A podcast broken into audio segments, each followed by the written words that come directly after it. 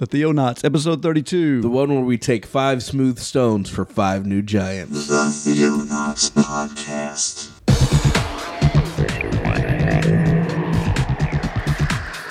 Christian news from around the globe. In the beginning, God created the heaven and the earth.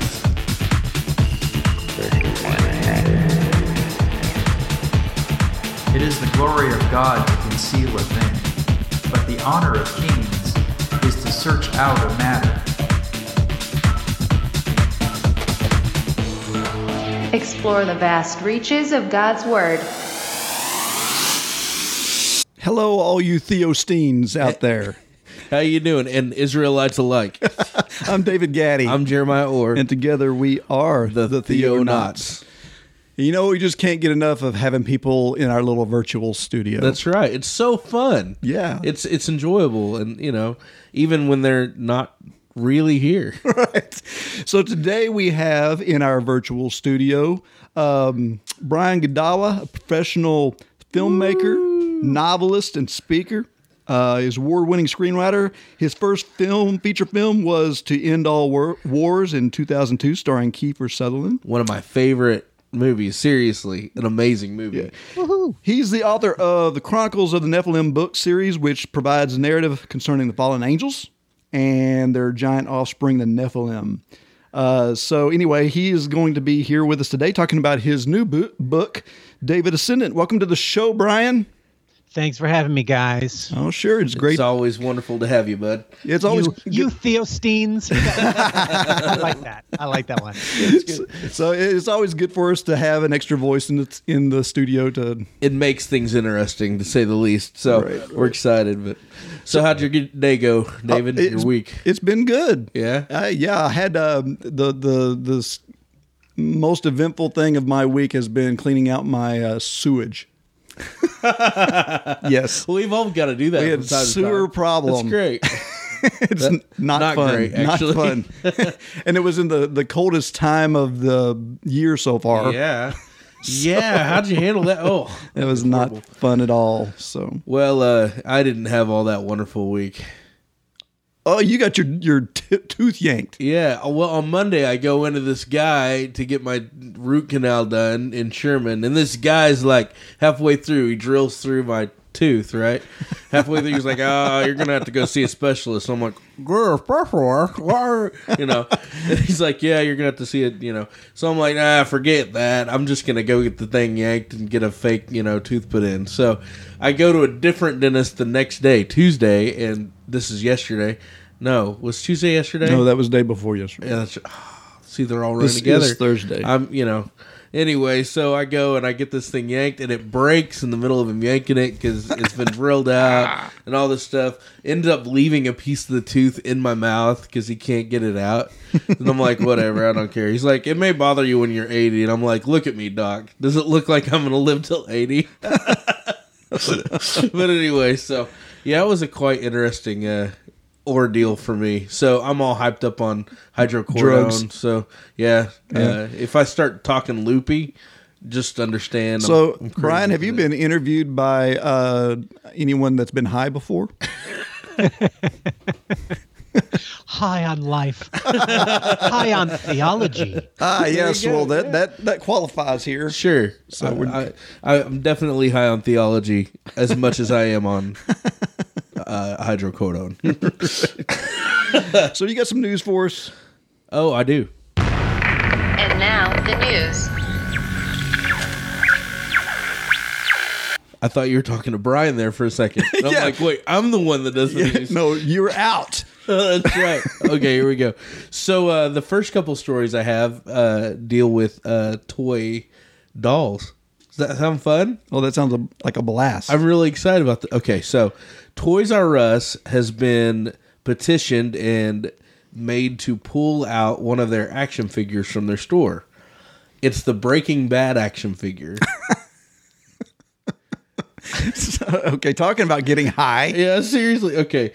Uh, in late October, a Florida woman, uh, mom, success- successfully petitioned Toys R Us to remove from its stores a line of toys based on the Emmy Award winning AMC television show Breaking Bad, which tells the story of a high school chemistry teacher and his student sidekick who become crystal meth dealers. It's a great story. So the action Yeah. figure in question, she walks in and she sees his action figure, and it's the teacher, and he has beside him a thing of the accessories are a bag of crystal meth and a thing. and a, this is at a toy store, right? So Right, she right, freaks right. out and gets angry and and says, "If you don't move, we're gonna, I'm going to sue you." And then she has uh, uh, all these people sign the petition, so they pull the the toy. Um, what's really funny though is the response it gets, especially from uh, actor Aaron Paul. You know Aaron Paul. Um, he played Jesse Pinkman on the Breaking Bad series. He responded with this tweet that's really funny. Wait, so Toys R Us pulled all the Breaking Bad figures from their shelves and still sells Barbie? Hmm, I wonder which is more damaging. And then he says, And what about all those violent video games you sell, Toys R Us? Do you still have those? Florida bro- mom really messed it up for everyone. So he's pretty upset. And he's already started a petition to get you know, them back in the store. they've stores. got Walking Dead action figures. Oh, I know. Toys R Us or uh, Toys R Us sell those? I, I don't know. I, you know I know they have every kind of major movie action figure now because it's such a big market. You know, Mm-hmm. uh, if you go to Comic Con or anything like you and I have, we've seen all those toys. Right? There's zombie toys, Yeah. dead girl toys, and I Hellraiser toys, and I mean there's a bunch of great toys to play with. So, uh, anyways, did. Did you like the Walking Dead or not Walking Dead? Uh, the uh, Breaking Bad series. You watched it? didn't I you? haven't watched any of it. Oh, have you not? No. Brian, did you see? I any of have, I have, I have to say, it was real. It was the show that I watched two years ago that started me into watching tel- more television than movies now. Really? Because television is the best storytelling. Not all of it. There's still a lot of garbage, but, but yeah. But Breaking Bad. At first, I thought it was like sort of like bad in that you know her- heroizing a you know drug dealing guy. Right. But I think that it really was not. I think it was a very much of a moral tragedy tale, kind Sure. of like a sh- on a, on a Shakespearean level, you know, where Right. where his his uh, his um, character flaw sends him into destruction, and that's a that's a moral tale just as much as the reverse, you know. Right. And I guess the story, the basis of it, it's like this guy, uh, if your back's against the wall, like this Yeah. guy has terminal cancer, right? And he has no way of taking care of it, and he has a family he has to take care of. And so he figures, my back's against the wall. I'm going to do the only thing I know how to get, you know. So it, it begs the question what would you do if pushed to the limit, you know? Yeah, it it it, it um, makes us reevaluate our own values and say how you know how far will we go and and and Right. what what uh, what is the power of temptation and then in the end the movie does show that that all of your moral choices affect other people not just you and and it's destructive in that sense and so in that way it's very very moral Yeah. Interesting. Well, I, uh, I gotta, I gotta agree But don't sell you. action figures about it. I gotta agree with you, man. Television, there's so many good shows out right now that are, I mean, Oh, just yeah. great storytellers. I'm, Yeah. I'm so hooked on on a lot of them. Like Gotham is a really good one right now that I'm I'm into, but I don't I don't think I'd put it on the same stage as Breaking Bad. But man, Breaking Bad was awesome. Okay, Yeah. so, anyways, that's one of my uh my One of your action figure my stories. action figure story. The other one has to do directly with Barbie herself. Um, and this was on USA Today. I watched it this morning on the Today Show. They were talking about it. It was really funny. These ladies are just like, "Oh my goodness, I can't relate." You know, it was really funny. But so basically, uh, Barbie has come out with a new doll. Um, and I'm trying to pull the. Okay, there it is. Uh, her name is Lammily. Lammily. L A M M I L. Lammily. Anyways, Lammily, uh, she costs about $25, and where Barbie's measurements are like 31, 18, 32, or whatever, Lammily is like 31, 31, 31, right? She's just a basic doll. Um, so. I kid you not, it's crazy. So, uh, This is a silicon free, right. Silicon free Barbie. it's a non-perfect Barbie, and their idea is because they get so much flack for making the perfect Barbies, we'll throw out this one. This is a normal-looking Barbie, like every other person, and not only that, you can get it with these stickers called Lammily marks that include cellulite, stretch marks, freckles, acne, glasses, temporary tattoos, scratches, bruises, mosquito bites, dirt stains, a cast. The list goes on and on of all these different little things you can stick on your Lammily doll and take off to make her normal, quote unquote. And so I just I find this so interesting that this is what this is what we're pushing This towards. is this is what a um, politically correct society lends itself to. That's right. I guess the reason it's called a Lammily doll is because they started a crowd. Uh, this guy named Nickolay uh, Lamm started a crowdfunding campaign to get this doll uh, in in production because you know as he viewed it, the idea is you know we want we want one that will give girls a positive self image. The so the picture I saw of that was like with with one of the acne stickers on her forehead, and it looked like these huge boils on her head, and I'm like, wow. I just, uh, it's so funny to me, you know. And I, I don't know. There's so much political correctness with this stuff that I, I could go either way. But I just think it's hilarious that they actually produced one of these, and now you can go and buy a Lammily doll and put acne all over her and cellulite. So it's great. I want her to make make her look just like me. So. Yeah, that's kind of weird. Yeah. All right. Um, a couple more interesting things in the news. Uh, I don't know how much you've heard about the Bill Cosby uh, scandal that's been going on. Um, basically, there have been accusations, I guess, for quite a while, of uh, Bill Cosby uh, sexually assaulting women um, uh, when he was younger. Uh, he would drug drug these women and then sexually assault them. I guess there's a, a new person has just come out.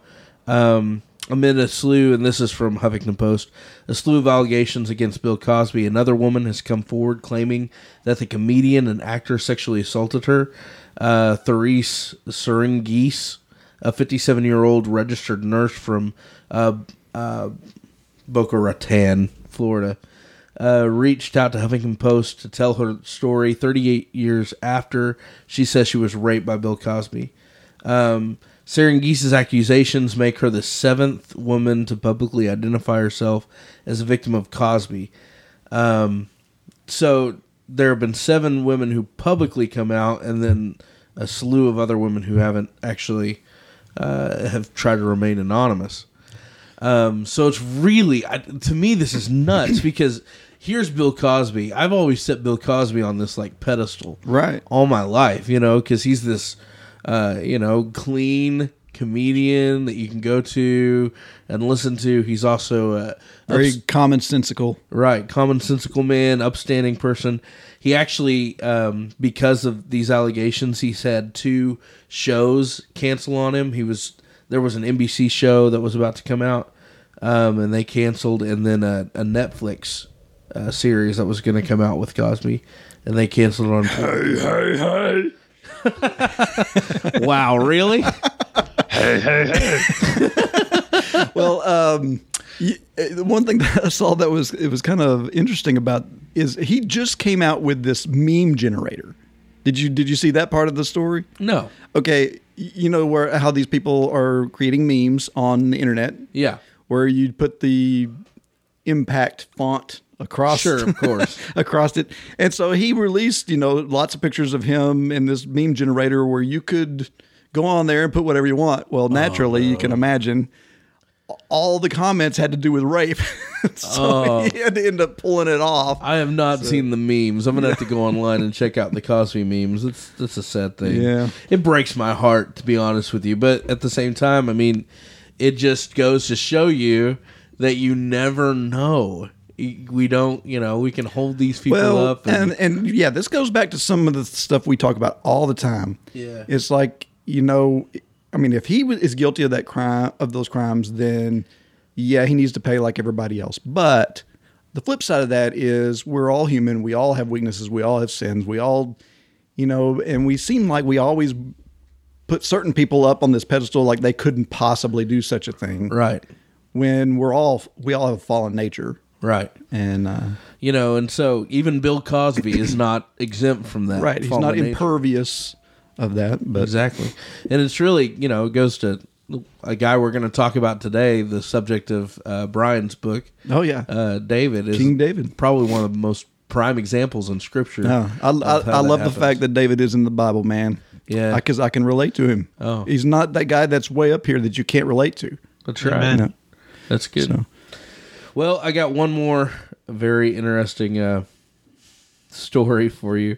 Uh, Afton Burton was 16 and living with her parents in Illinois when she discovered Charles Manson. Now, isn't that great one line? I like how you set it up just like a love story, like when she discovered Charles stars in her eyes. She found love She found love in Charles Manson. in the strangest of places. Now, nine years later, her name is Star. She's changed her name. She's 25 years old, and she considers herself Charles Manson's wife, even though it isn't official yet. So they put in the paperwork. It's not official yet. He filed for the first round of paperwork, says Star, uh, who says she's in love with the 79 year old convicted murderer. I'm com- uh, I'm completely with him, and he's completely with me. It's what I was born for, you know. I don't know what else to say. she says groovy. it's groovy, baby. It's all groovy. So this 25 year old uh, woman is in love with Charles Manson. Eighty something year old, right? Yeah, eighty year old. Yeah, it's crazy. I, no, 79 year old Okay. convicted murderer. Oh my goodness! And I, I watched this clip, and she's basically all about he didn't do it. This is all a frame, a bunch of liars. Helter Skelter is one of the most publicized spree killing things that is. I mean, it, it- oh yeah, but you know when you're when you're in love, he was he readily admitted to all that. I mean, I don't I don't get all this. Oh my goodness, it's just crazy to me. But uh, she's a really beautiful girl, and it's just it's sad. It's sad to see this happen to poor Star. How does a 16 year old get infatuated with a serial killer anyway? That's a really good question. Be- Because that's what drew her to go meet him. Yeah. like when she was young, like really young. Well, and this is something that I've I've always speculated about the internet, right? I mean, we, we go and we research things. People become infatuated with. I don't know about you, but I've become infatuated with like uh, doing wiki searches and stuff, and and going nuts on you know finding the background because we have so much information at our fingertips. And I imagine this girl, I can just see her like just becoming more and more and more infatuated with this dude to the point where I'm in love. Have you seen pictures of him? But, the guy's a crazy murderer. I mean, you know what I mean? Like, what is she finding that that she's drawn to other than evil? I I don't know. Yeah, It's, that's- it's a perverse. But she she has um, on this interview. Uh, she was holding pictures of him when he was like 18, 19 years old, and he's a good looking young man back then, right? Yeah. Well, he still had the crazy hair and Yeah. the wild eye thing going Yeah, on, he was a he was a handsome psychopath, Yeah. and so uh, and know, the, the swastika between the eyes. now he has a swastika. she actually, uh, in protest for his, uh, she she she calls it unlawful uh, uh, withholding. Uh, uh, she has carved an X in her forehead too, and uh, Well, you know they they did the same thing with the Tsarnaev brothers. You know the guys who the uh, mar- marathon bombers. You know how one of them survived and was in jail, and he was really handsome, and so Rolling Stone did a glorified picture of him on their cover. Yeah. and he had women also proposing to him, wanting to marry him. yeah, That is weird. You know, Rolling Stone actually had Charles Manson and this woman uh, on the cover. I think it was l- last month or something. Oh, It's pretty interesting. What kind of psychosis is that?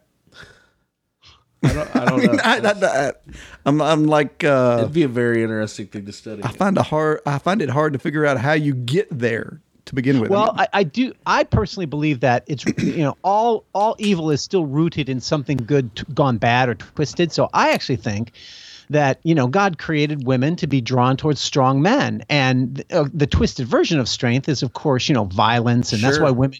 A lot of women are, you know, keep choosing the same kind of violent men over and over because they're they're drawn to the strength of it, but it's of course twisted and wrong and evil. But um, that's you know, and then that's why wimpy nice guys finish last because they're not really Right. You know, that's that's really true, especially if you think about like uh, the bestseller Fifty Shades of Grey, right? which is it's kind of like Bondage. It's bonded Yeah, S and M, bondage. you know, Chick porn. chick porn basically but it's really interesting in how, how popular that is it seems to strike a chord with with women and um you know if you if you go and look i think you can study and find this out that uh, women especially if there's been some kind of incident in their early uh, past um that has deviated them in, in such a way they they come away desiring that almost the violence and Weird. the- yeah the weird I I guess the kinkiness of that but it's really I mean, this is taking it to the extreme. I want to date Charles Manson. I want to marry Charles Manson. Yeah, and not to even mention the difference in age there. Right. That's kind of crazy. yeah. But this so- is why, if you're a guy and you want to draw a a, a good woman, be a be like King David, a strong man of war, but also has a weakness for women. Right. That's exactly right. You know, David had it all though, dude. He's like he's like the harp player, so he's the rock star musician. and the and the you know warrior. And the heart for God. You yeah, know? I mean, definitely. yeah. It's pretty awesome. So, anyways, we started out with Barbie dolls and ended with Charles Manson. There's your news for today.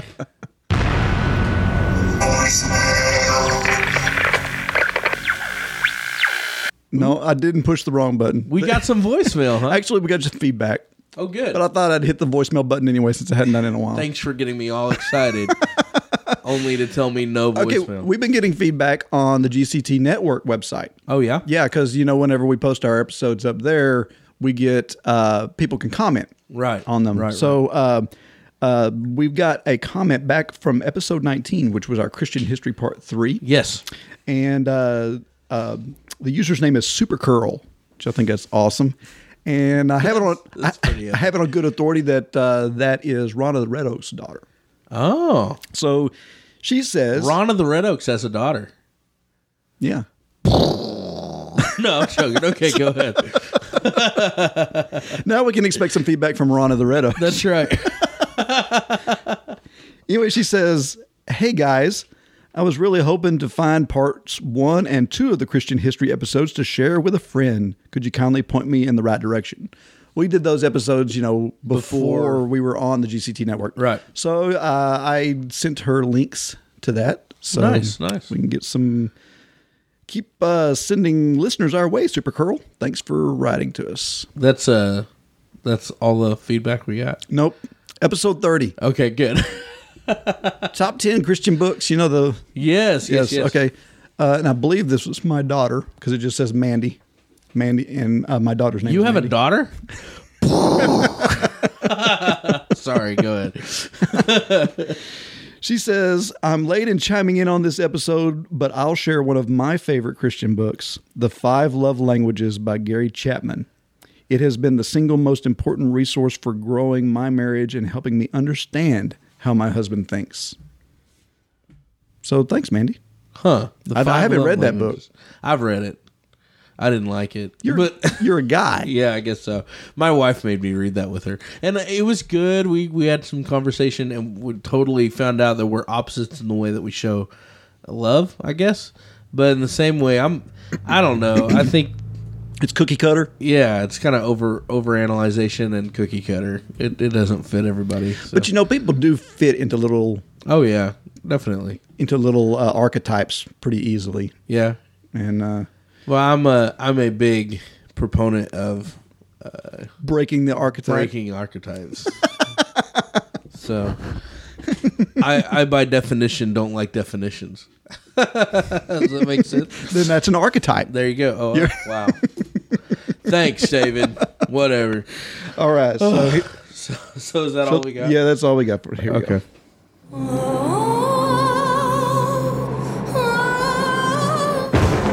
In the primeval history of Genesis, an ancient war began between the seed of the serpent and the seed of Eve.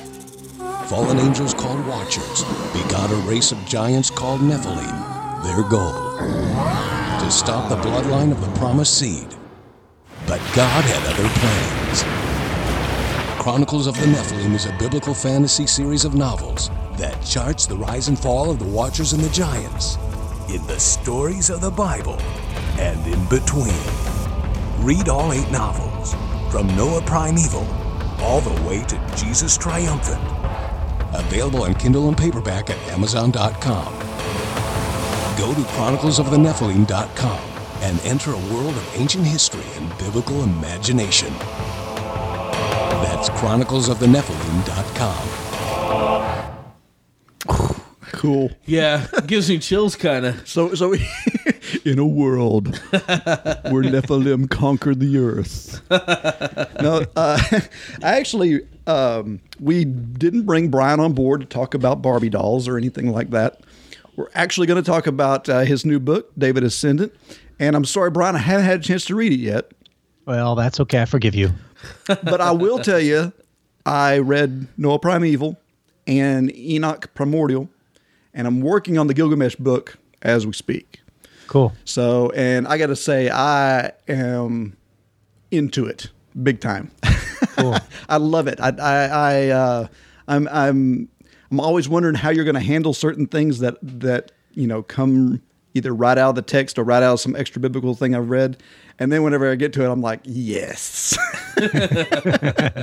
you're doing it just just the way that uh, I would imagine uh, is the best way to do it. You know. So, which Great. one's been your favorite book so far, Dave? Um, I'm probably still leaning toward Noah, but Enoch was really good. Yeah. I mean, to me, Enoch was closer to the Fellowship of the Rings type of story. So, because it's this band and they and they're moving ar- they're moving on like this fellowship journey throughout the the story, and um, yeah, I just really really liked the the whole concept, and we got to, uh, a glimpse into the uh, the council the Holy Council of God. That, that was interesting. Oh yeah, yeah, yeah, yeah. The divine council. Yeah. Yeah, divine council. So yeah, the um and and you know God points Enoch to kind of present his case, and uh, that was really cool. right. So, how do you reconcile the divine council and God's supremacy? Aha. well, you know, actually, I I come from a reformed perspective, so Really? I actually, I yeah, I actually do have a, a strong view of God's sovereignty without negating man's freedom. I just don't believe man has the absolute kind of freedom that that um, more Arminian views would would believe he has. But I have to say that um, you know most of my Christian life, uh, you know, when I became a Christian, I, I, you know, was sort of ushered into this evangelical Christianity. So that's kind of the tradition I'm coming from, and Sure. and you know, therefore, I also had a very, um, you know, brought up with a very much uh, a high view of Scripture, you know, with the inspiration Right. of Scripture and how it's God breathed and all that. So I've always had a high view of of it in that sense. So therefore, I've always I've changed my theology over over the years on like sometimes 180 degrees on on some important issues as I study the Bible because I've always believed that we should um, submit our reason to the Bible. And we have to use our reason, but we ultimately have to submit our reason to the Bible because sometimes the Bible says weird things that don't may not make sense, but but God's word has the authority over our puny reason, right? Amen. That's right. So that's kind of been my approach, and therefore, as I studied this, and you know, I, you know, I always want to give credit where credit's due. And I, Michael Heiser is an evangelical scholar whose work, um, you know, is pretty much the doorway that opened my eyes to this um, on on the divine council. But uh, as I read and studied it, I saw it was there, and it's definitely a kind of a bureaucratic viewpoint that I don't like personally Right. from my theological viewpoint. But if it's Sure. in the Bible, I have to believe that. Right. But having said, you know, and, and just for your listeners, in case they're not as familiar, you know, the notion of the divine council is, and you've you've read this stuff throughout the Bible. You just may not have realized how it's it's it's not just sort of a reference here or there, but it's actually a way of working that goes throughout the text. And that is that you know uh, we hear about God's heavenly host, Right. uh, those who surround His throne, etc. Well, these are referred to as the sons of God. And Right. the sons of God show up in many passages, um, Genesis 6, but also Job 1 and 2. Sons of God surround God, give him counsel. Um, and in you know First Kings 22, we we read about that as well, where the, the they they bicker and debate and give God and, and give counsel to God, and then God chooses what He's going to do. Right. and yeah, I admit my my Calvinistic tendencies don't like that, but at the end of the day, Yeah. whatever means God uses, God is still sovereign behind it all, and that's really the the ultimate meaning of how I understand the biblical sovereignty. Anyway, it's not something that I can figure out anyway, so I don't spend a lot of time or energy. Sure. I just sort of believe, you know, God's God's God's going to work it all out, and how He does it, I don't know, and how He u- does that through some of these courses is through His m- sort of bureaucratic uh, uh, structure of divine beings that have angels, malachim, sort of, and then higher above those are the sons of God, and then you've got the cherubim and the seraphim, right? Right. And these sons of God were the ones that are referred to in Genesis 6 when some of them came to earth, mated with human women,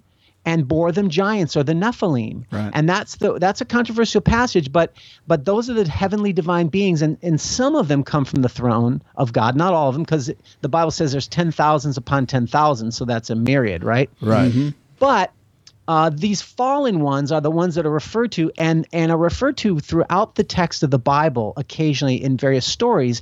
And the giants also show up as well. And I used to read that stuff thinking, that's that's just weird stuff and then skipped over it. But uh, Michael Heiser's work sort of helped me see the big picture, how it's all threaded together. And so I decided the Chronicles of the Nephilim is a series of it's going to be eight books, maybe nine, but certainly eight.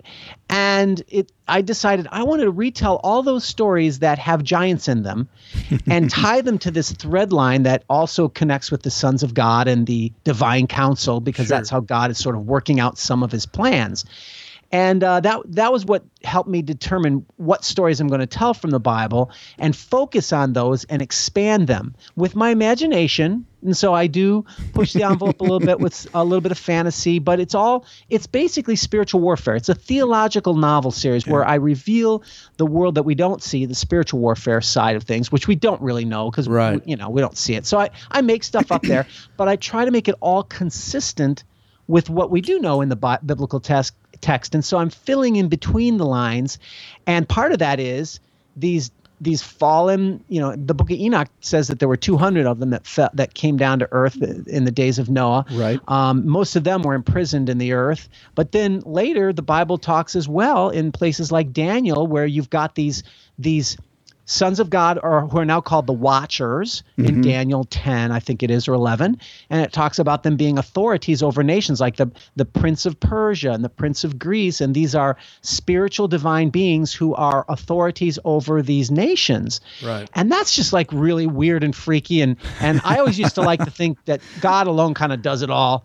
But and the angels that ca- occasionally showed up in the Bible, yeah, okay, I guess he uses those sometimes, but studying it more, you see that no, he he They're he used a uses lot, These right. angels a lot, and it's Yeah. part of his plan of working things out. And that's it- what fascinates me. Isn't it Daniel where uh, an angel comes? To, is it Daniel? And he Yeah. says, uh, "Sorry, I'm late. I was battling this." Uh, yes. Yes, the prince, The of, prince of, of- Persia. Yeah, and he was right. like, and then when he left, he was like, "Oh, by the way, now I got to go deal with uh, Greece and Right. Exactly. the prince of Greece." and uh, to me, you know, that was one of those, another weird passages that I just said, well, okay, that one passage and that's it, but I don't believe in that today or anything like that. but then I go back Yeah. and I found out in Deuteronomy 32 verses 8 through 11, this is a really, a really important um, thing because uh, Deuteronomy 32 talks about this, and it basically says that at the time of Babel, when God divided mankind, he he bore, he fixed the borders of the nations according to the number of the sons of God. Oh, The yeah, B'nai that's Ha- right. Elohim. What's that, right? What? And then it says, but the Lord's portion is His people, Jacob, His allotted heritage. So this notion of allotting nations as heritages, and of course the context of Deuteronomy thirty-two eight, or th- that whole passage Deuteronomy thirty-two is that these pagan gods of the nations are demonic. You know, uh, in Deuteronomy Right. four, God, or in other passages, God talks about how, you know, the pagans sacrifice unto demons, not to gods. Right. So, Yeah. you know, I, how that works out, I don't know, but there's certainly a demonic reality. They're not just made up nothings. Yeah, and, I, so- I really like the way that you've taken the the fallen angels and and they've got an agenda, and and, and, and this agenda is to to pervert mankind right. By establishing their own power as gods. And of course, you use them like creating these god names that we now know of through Sumerian and Babylonian um, writings, and but th- these are like the angels masquerading as gods, and I thought that Right. was really cool. You know, then the one thing about the council, the the divine council scenes in Enoch that uh, one thing that it did to me, and it's probably the same type of thing of what you're talking about, because we have this idea of who God is or whatever. But you know, God is largely silent in all of this. He's just kind of letting it all happen before him, and he's and Satan is accusing God of Yeah. not treating people fairly. That's the whole. There's a lawsuit being brought f- before God by Right. by the accuser, Satan, and uh, Enoch is there to defend. And the thing that I kept thinking was, you know, when is God going to stand up and tell him to shut up? and of course, he never does. He lets it. He lets it play out. And uh, and it- well, you know, and that's not entirely made up. I mean, obviously that scene that I write is, but in the Bible, in in in the minor prophets, there there's there are references to the accuser coming. And, you know, it's in Job, but it's also in oh, I can't think of it right now off the top of my head, but Zechariah or one of those passages where uh, minor prophets where it talks about how Satan comes before the throne and he argues about the priest of uh, of Israel Israel being dirty and the priests are dirty and all this, and it's it's it's like a legal environment in the Bible biblical text. God operates with this legal environment of accu- accusing and defending and and uh, and that's how that the Satan actually Satan is not in in the Old Testament and even in the New Testament technically his name is not a proper name as we're using it. It's it's really more the Satan and with a small s and the word Satan is simply means adversary. So it's more like an office and this this divine being has this office of accusing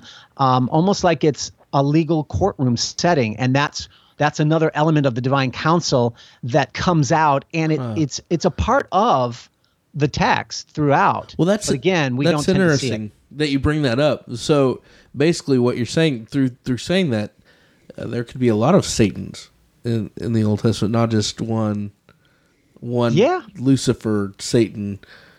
Uh, yeah, if you go with the whole Lucifer thing. yeah yeah and you know I'm, i mean I, I make it one character just because it's a lot more convenient it, it's better storytelling in that sense. But yeah it's really more about an office and and i also think that the, the point here is it's not this manichean sort of um, you know uh, uh, uh, star wars thing where it's like uh, you know god on one side satan and his minions on the other. No actually satan in the old testament is really a it's yeah he's he's not like a, an entirely good guy but he is part of how god works out that process system.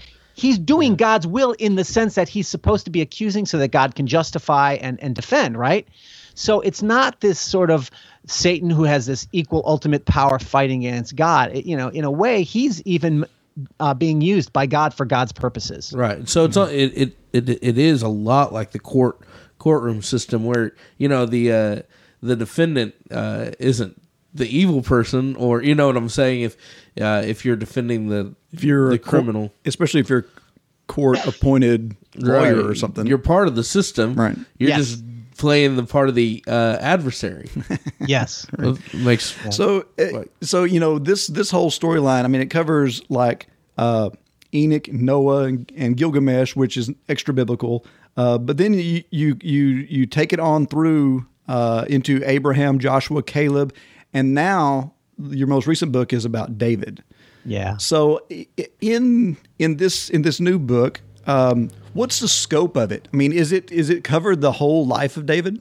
no that would be way too much that would be a thousand pages or more right Yeah. Right. That's what I was kind of wondering. it's basically the the rise of David to the throne. So it ends with him becoming th- uh, king in Jerusalem, and the last sort of the last wiping out of the giants. Because you know, again, what's my premise? My series. I'm going to tell the stories where the giants appear, and King David was the Messiah of Israel. You know, Messiah means anointed one. Jesus Christ is is the the ultimate Messiah, but David was the type of Messiah that that foreshadowed Christ, right? So you know, David and, and over Israel as king, David wiped out all the giants, and we never re- read about them again. And so that's I, I'm only telling the stories where the giants appear. And of course, most people think, oh yeah, Goliath, the giant, right? Well, Goliath is just one small element yeah. We were going to bring that up. of that story. Right. Yeah. So there's a lot. Uh, there, there's more than one giant, is what you're saying. Dude. What? What? it's not. It's not made up. Now I do fill in the lines because there's there's a, a I, what I discovered was there's a few passages in First Chronicles, Second Samuel, Second Samuel 21 if people want to look it up, or uh, First Chronicles 11, Second Samuel's 23, Second Samuel 23. I'm sorry. Anyway, there's these passages that do reference in the context of various battles that came up.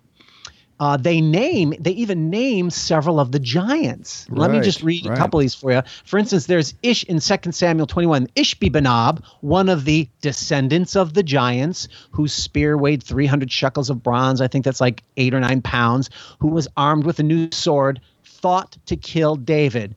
But Abishai, David's uh, one of his mighty men, killed that Philistine. Then it then it names another one um, who's who's going after David, another giant, descendant of the giants named Saph. But Sibbecai killed him, and then it lists Lahmi, the brother of Goliath, in in uh, First Chronicles, and so there's actually five other giants mentioned in the text. Three of them are named, and two of them aren't, and they're all described in the context of go hunting down David and in various battles. And this really strikes me as interesting because it's like, wow, it's almost like the giants are deliberately going after the Messiah, and the Messiah is deliberate. And then it talks about how David, you know, uh, basically, like I said, after these the battles in the valley of the Rephaim, and the word Rephaim is the word for giant. Right. So Goliath was a Rephaim. Well, guess what? After David wipes out the Philistine uh, in the val- Philistines in the valleys of, of the Rephaim, we don't hear of these giants anymore. So it's sort of like he is the symbol of what Christ will do in terms of the seed of the serpent. Right. Because this Oh, all goes cool. back to Genesis 3:15 where God is cursing the serpent. He says, "Your seed will be at war with the seed of Eve, Yeah. and they, you, you will bite his heel and he will crush your head." And that's the first messianic promise of crushing the head of the serpent. And so the whole series is about these these these giants are sort of the seed of the serpent and as well as the Canaanites, but the giants sort of represent the Nephilim represent that seed of the serpent that's at war trying to pollute corrupt the human bloodline and stop Messiah. Hmm. And that's sort of the storyline that I'm telling. And so by the time of David, these giants are actually the warriors and they're they're mighty warriors who are hunting David. And so I thought, wow, that's interesting. And we don't know hear anything else about them. So I decided to tell their story, go into the Philistine culture and and go into their background, including the background of Goliath and his brother, and Yeah, these other I- guys, and show how they all teamed up and became a military cult dedicated to the destruction of the Messiah King. Yeah, see, I often wondered how these giants got teamed up with the Philistines because we have no evidence that the Philistines themselves were giants. Obviously, um, they they had their Goliath was like a champion for them. Well, wasn't one of the kings? One, maybe it wasn't a Philistine king, whose bed was as big as. no no Uh, that, no, that was Og of Bashan. and Bashan. Yeah, That's right. that's on the other He was a side. He was a Rephaim. Yeah. And, and no, that's a very good question. And, and here's the answer to that is that the Philistines were were come from the sea peoples, which were from the Mycenaeans and the Aegean coast and the Greeks and stuff. Right. Uh, you know, like uh, uh, generations earlier, they had they had basically settled on the coast, and then they started to try to take over, and then the Egyptians whomped them. And they became vassals of the Egyptians, so they were allowed to keep their coastal cities, and they were, you know, big trade, import, export, export. But um, the bottom line here is is that because they came and conquered land, then uh, obviously they would also assimilate various other tribes and various other peoples, and these okay. giants are called Rephaim. The word, the the Hebrew behind the word descendants of the giants is actually Yeled HaRapha, and the Rapha is the giant and um, so they are indigenous. So basically, I have them as indigenous to the land of Canaan, but they join up with the Philistines because the Philistines are conquering, and you know who you know people like to be you know be with the winner, right? And they Right. certainly don't like the Israelites. Well, and plus it was it was it was cultural to assimilate the people that Yes. you conquered. I mean, and Right. try to breed them out. I I don't know if they tried to breed the giants out. yeah. In fact, the, the description of of Goliath's armor is not it's not even essentially Philistine. It's actually a mixture of like Mycenaean, a little bit of Egyptian. Uh, you Oh, know, cool. so in a way, they, you know, that represents the fact I think that they were, you know, yeah, they were assimilated and they drew from various other cultures, and and that was a part of that expression. So what what age do you have David at in your? Well, I start. I start. I actually start way back before David when he was born, and I start with Goliath as an because Goliath is an older man by the time he meets David, and I have Goliath actually involved in the stealing of the Ark of the Covenant, which actually did happen. We don't know who. right, right. We were talking about that before the show. of- Yeah, that sets up this sort of feud that thing with between Goliath and Israel and stuff like that. And um, but then I so I come in when David's a young shepherd boy right before he meets Goliath, uh, about 17 years old, and I follow him from there until he actually becomes king. Saul dies, and David becomes king. Um, I, I can't remember, it's like age 30 or something. So I do jump. I jump like 25 years uh, and then I jump a, a few years in the text in order to keep the story moving. Yeah. Um, but it ends with David becoming king over Jerusalem Yeah, and Judah. Because I think it's like what forty years later by the time the last giant falls. If I Yeah, if I something like recall, that. yeah, Something like because uh, yeah, and I always just thought. I mean, I knew the other giants were there, but my I guess how I'd always read it was that they were seeking revenge because of Goliath's fall. But Yes. I really like where you're going with with it as it being a war between the seed, you know, and and the chosen seed and um, and Satan. So Well, certainly Lahmi, his Goliath's brother, would have revenge on his mind. I would, and I have that in the text. You know, sometimes you've heard sermons where people say, you know, David had five stones because Goliath had four other brothers. Right. Uh, some people think these giants were his brothers, but there's no indication in the text that they were. Uh, the the phrase descend, they I think they get that from descendants of the giants or something like that. But what, no, right. the the sons of Rapha or whatever it says. yeah, well, I call them in my in my Bible. I sort of update that phrase and call it the sons of Rapha because that term, descendant of the giants.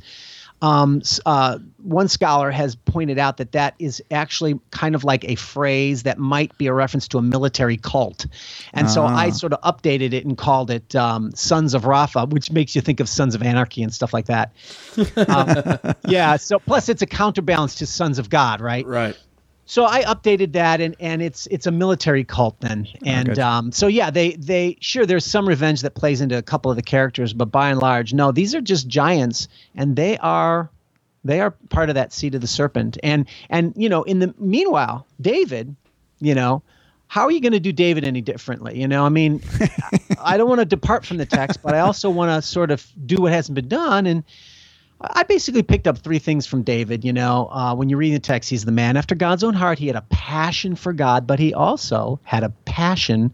He was a, a big roller coaster in his spiritual life, right? Right. He, um, uh, this is all. I don't get into Bathsheba or any of that. This is all before that, but he has a character that he also has a passion for women because he ended up being the first king. You know, Saul only had one wife. David had multiple wives. Right, so right. right away he starts that mess because he has a weakness for women. And then the Bible says that he didn't get to build God's temple because he was a, too much of a man of bloodshed.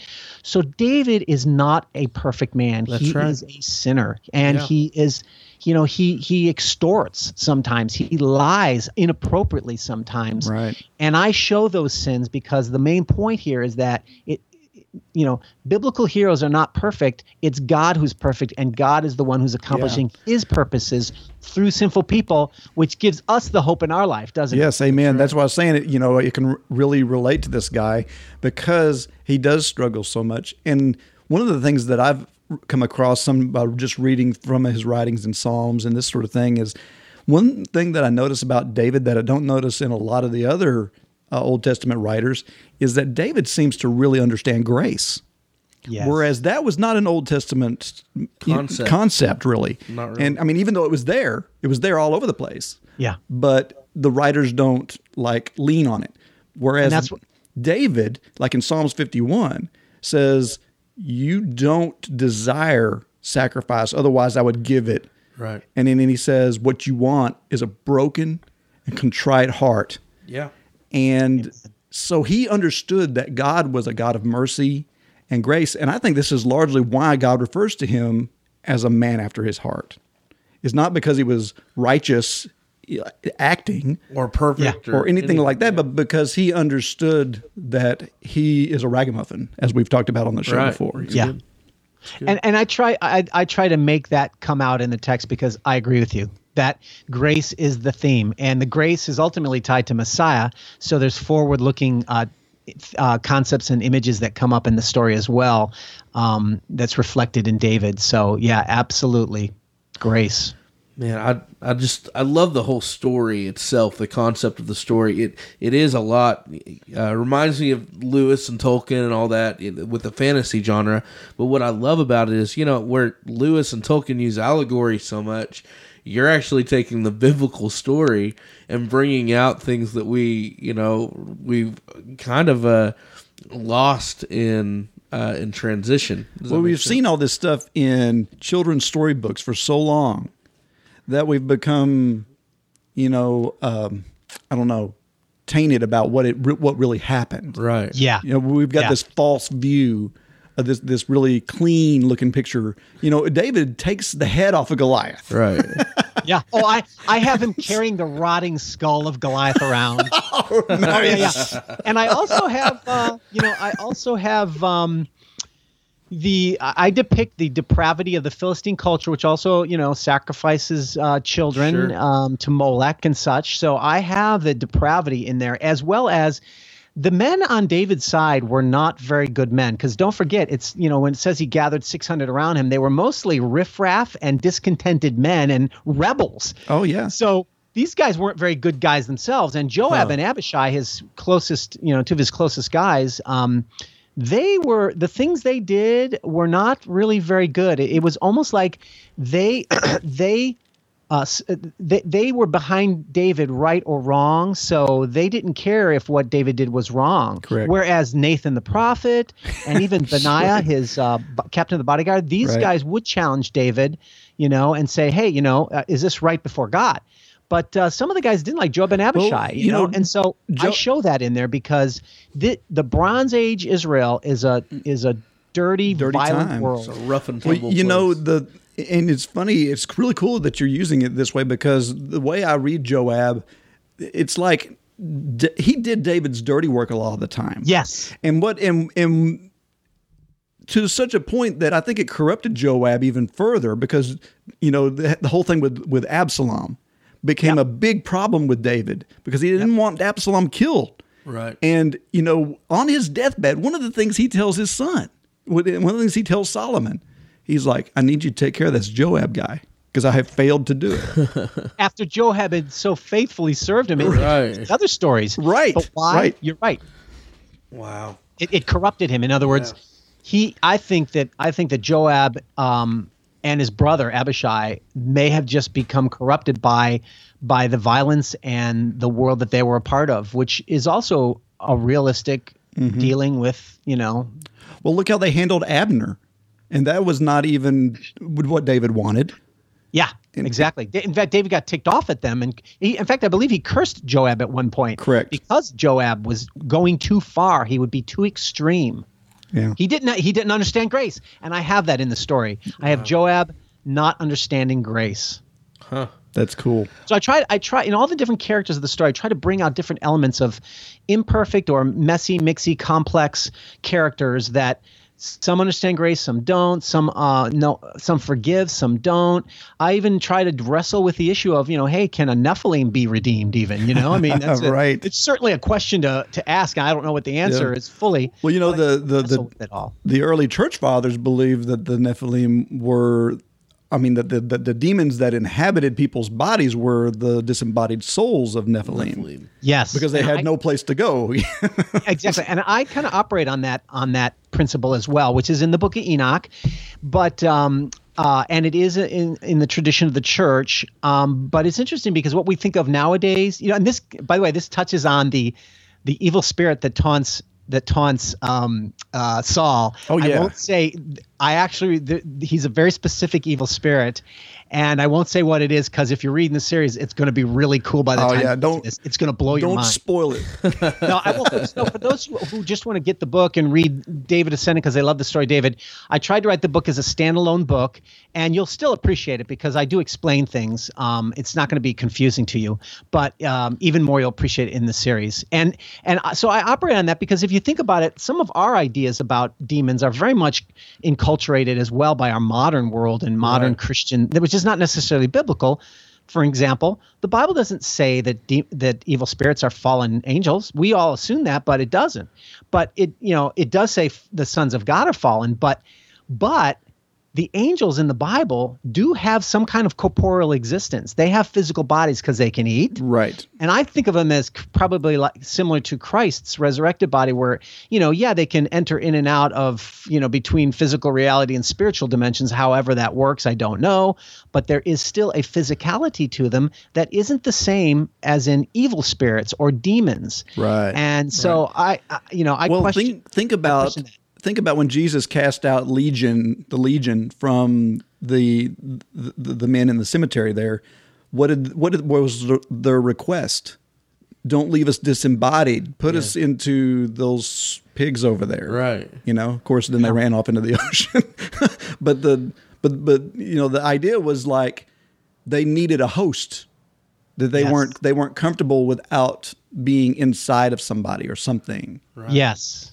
But whereas angels, they actually have a semi physical presence. They have swords that can kill men, right? Right, right. Remember how, you know, the heavenly host are are kind of like interdimensional beings, basically.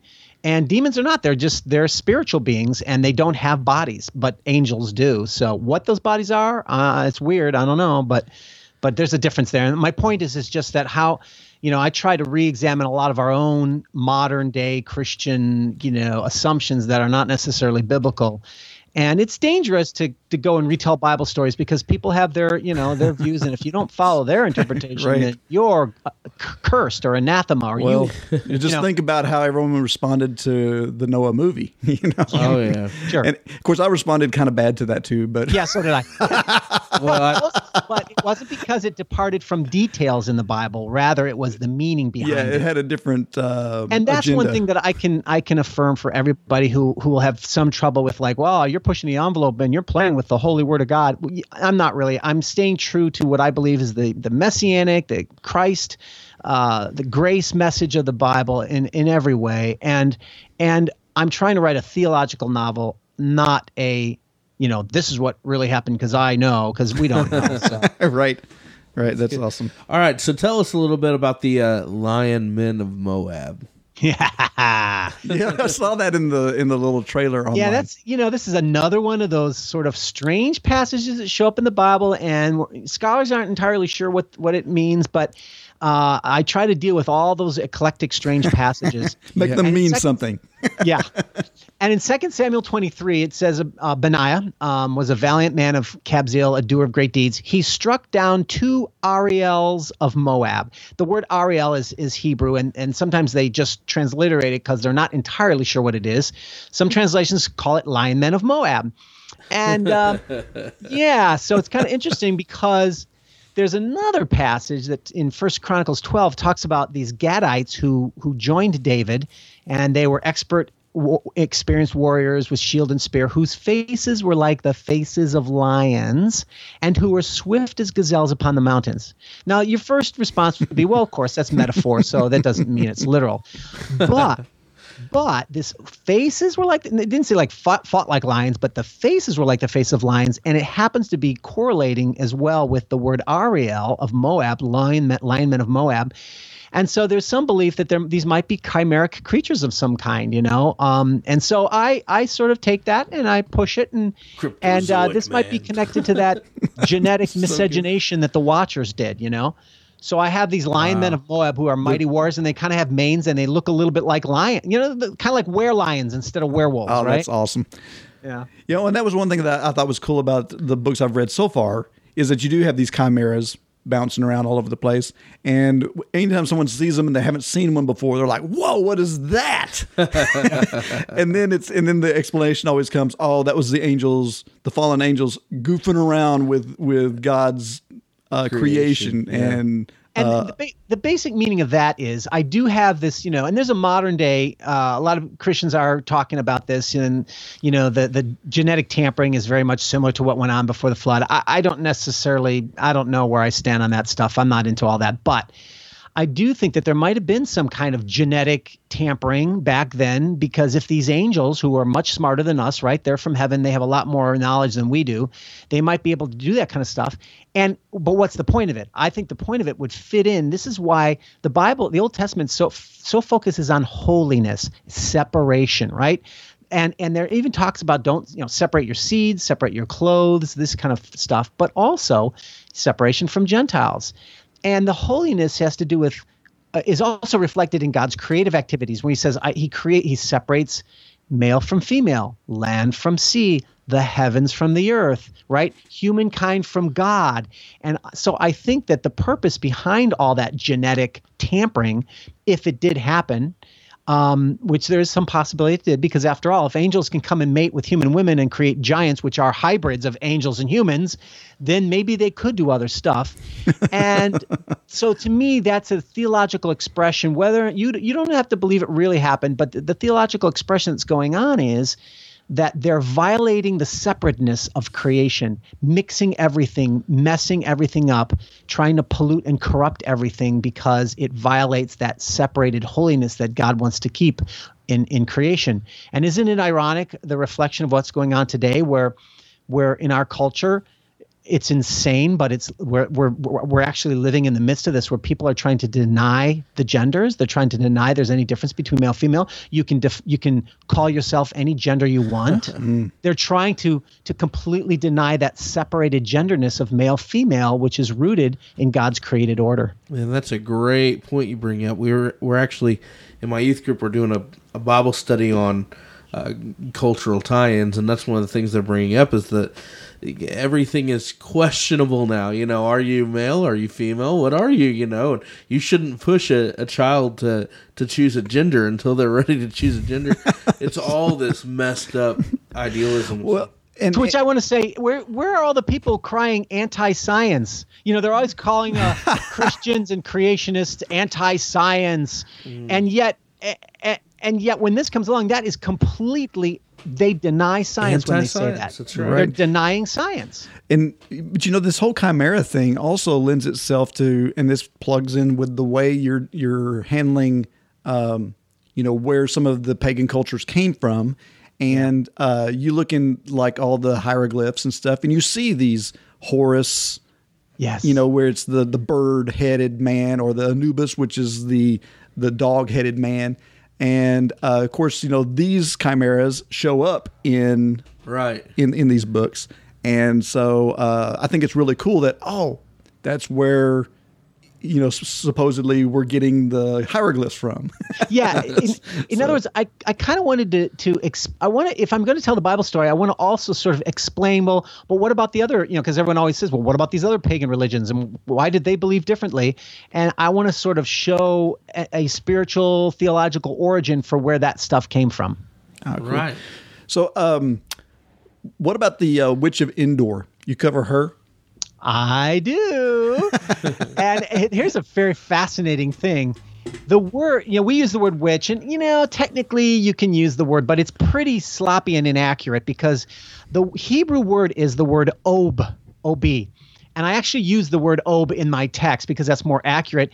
And obs were really necromancers and mediums. They they called up people from the dead, and yeah, they might engage in sorcery. So technically, you could call it a witch. But you know, when we say the word witch, you know what we think of is more of our modern day version. Right. Yeah, But an Wicca. ob was yeah, an ob is more of a necromancer and such. So he visits the ob of Endor, and guess what? One of the giants' names is in in the Bible.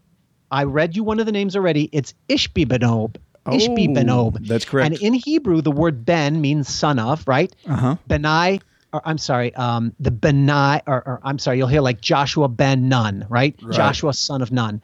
And in this case, it's possible I interpret that that word Ishbi ben son of Ob Ob so Ishbi is son of an Ob. So that's one of the giants that I actually suggest may be the son of a of a necromancer. So he has a sort of demonic bodyguard around him because you know how the generational curse and in, spiritual curses in families I have that take place in uh. one of the giants Oh, that's cool. That's interesting. Well, and There's a lot of cool stuff in there. They- I was I came into David thinking, oh, I'm not going to have as much wild stuff as I had in Noah, and there might not be because there's obviously a little bit more historical, but but there's still an amazing amount of wild stuff that shows up in Yeah. the biblical text, and I sort of embellish it and make it come alive. I always found that visit to the Witch of Endor to be somewhat uh, funny. You know, I mean, because I think you know God has this sense of humor that we don't often you know give him credit for.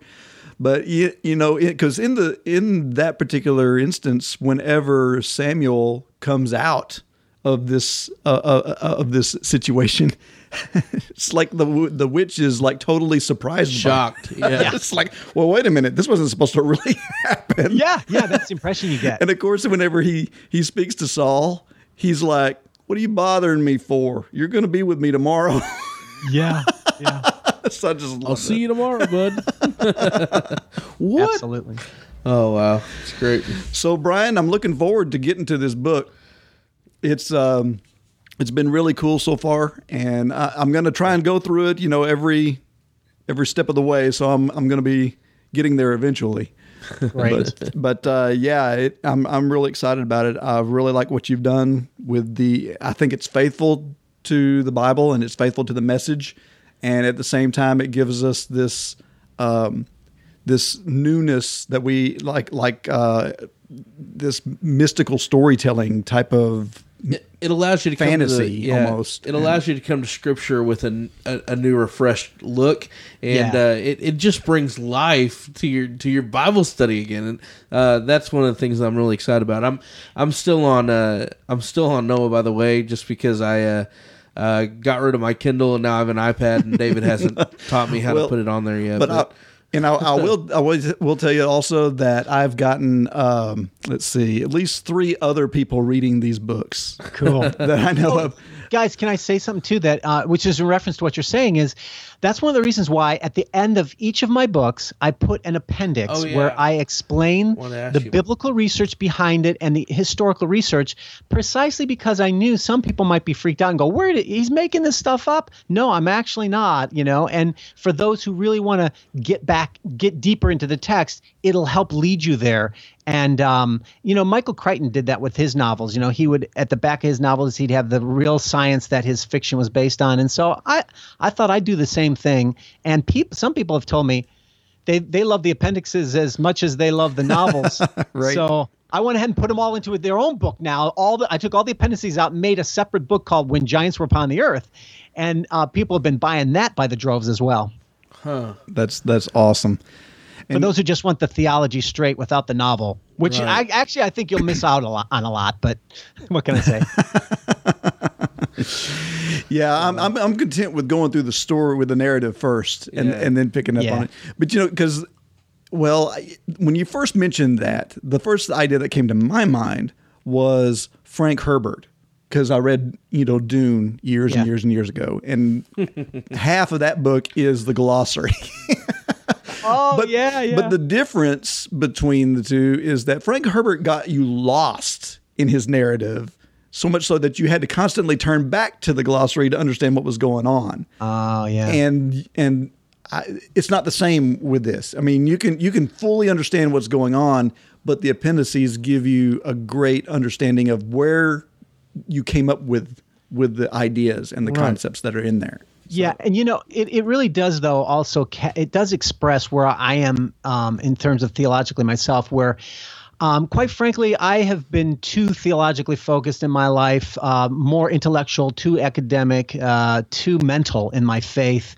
And really, the Bible is a story, and it communicates truth and theology through story, not through systematic theology. And that's, That's why. I think that's what these books do is they communicate those truths through narrative through story and uh, but nevertheless there's still you know i feel like we're in a transition period where some people still need a little bit a little bit of encouragement because they're more in the mental state and Right. and they're you know and and i'm like that i'm like both sides i love reading scholarly work but then i love watching movies and reading novels so you know i i try to be a both and person and that's what i think these novels end up doing I think it's easier for people to accept it, uh, accept truth if it's systematized, rather than uh, Yeah. taught through the story. And so it's it's very easy for me, especially. You know, I, I kind of grew up in the same uh, way you did, but uh, very uh, uh, reformed theology, and uh, it's very easy to to try to put everything in a nice, nice In a neat box. Oh, yeah. Right.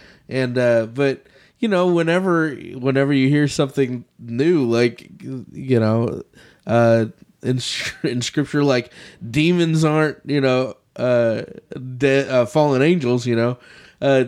It just blows everything apart, and so uh, it's it's it's uh, it's much more fascinating to get the story side of your theology. Right, right. Cool.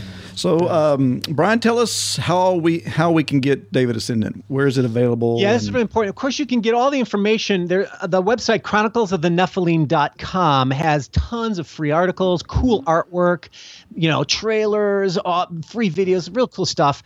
But it just so happens right now, until December 20th, I just started a Faith Launcher campaign where uh, because I'm I'm trying to rec- I'm trying to raise money to record the audiobook for David Ascendant. But this isn't a charity thing, it's not a donation thing. Right now until December 20th, if they go to Faith Launcher and look up the David Ascendant um uh uh whatever campaign, um you can end up getting all of the Chronicles of the Nephilim for cheaper than you can normally on Amazon. Because what I do is I'm raising money. So if you give a certain amount of money, you can get all these different f- cool gifts, and some of them are the books. But they also have rare editions of hardcover that you can't get anywhere else. I've got a ton of different posters for the whole series that are really cool that you can't get anywhere else. So I'm offering all these products, including any one of the novel Chronicles of the Nephilim novels in audiobook or Kindle. If you just give different amounts of money, you can get these and you'll get more for your money than if you bought them straight out at Amazon. So right now is is the time to be able to get a good deal by going to faithlauncher.com and look up David Ascendant or Brian Godawa and you'll find it there. So it's like a crowdsourcing thing. Yeah, it's crowdsourcing totally, Okay, but awesome. it's a, it's a Christian version of Kickstarter, Right. And uh, That's yeah, so- cool. I've never heard of that. That's Oh yeah, yeah. It's it's pretty neat. You know, they they wanted to to offer it for people who have ministry oriented things, and of course, you know, you're going to get some goofy ministry things like you know, fund my you know my my new magic. My my new uh, uh, gift from God or something, you know, you get some Yeah. goofy things sometimes, but they're pretty responsible actually uh, at at the website, and so people are raising things for mission trips as well as That's a good idea. You know, books or something like that. It's it's cool. Okay, awesome. Wow. Well, thanks again for being here, Brian. We we enjoyed it. I'm sure we will have you back on. We really enjoyed talking with you. And Great. and Thanks, guys. everything. So, yeah, it's been uh, it's been fun talking with a true Renaissance man. So so there's many ways you can get a hold of us here at the Theonauts. You can uh, visit us at gctnetwork.com, and uh, we will put the show notes there. We'll put links to the things that, that Brian mentioned and his uh, his books on there as well. And um, you can reach reach out on email and talk to us at theonauts at gctnetwork.com. You can also head over to Facebook and check us out at our Facebook page, uh, uh, facebook.com backslash Theonauts, or you can go to our Twitter and check us out at Theonautical and uh, leave some comments, some feedback. Let us know how awesome we are, how horrible we are, and uh, always tell us how awesome God is. Yeah, and, and go in there and and iTunes, Stitcher Radio, give us some stars, give us some comments there. That'll help people find us, and uh, hopefully we'll be able to continue to spread God's word through this medium. That's right. All right, thanks for being here, Jeremiah. Thanks, David. Thanks again, Brian. God bless. Thank you, guys. All right, God bless you guys. This has been the Theonauts Podcast. Call us with your questions or comments at 972-885-7270. That's 972-885-7270. We'd love to hear from you. You are tuned in to the GCT network. This is your Great Commission. This is your Great Commission transmission. at GCTnetwork.com. Great Commission transmission. This is your Great Commission transmission. Woo.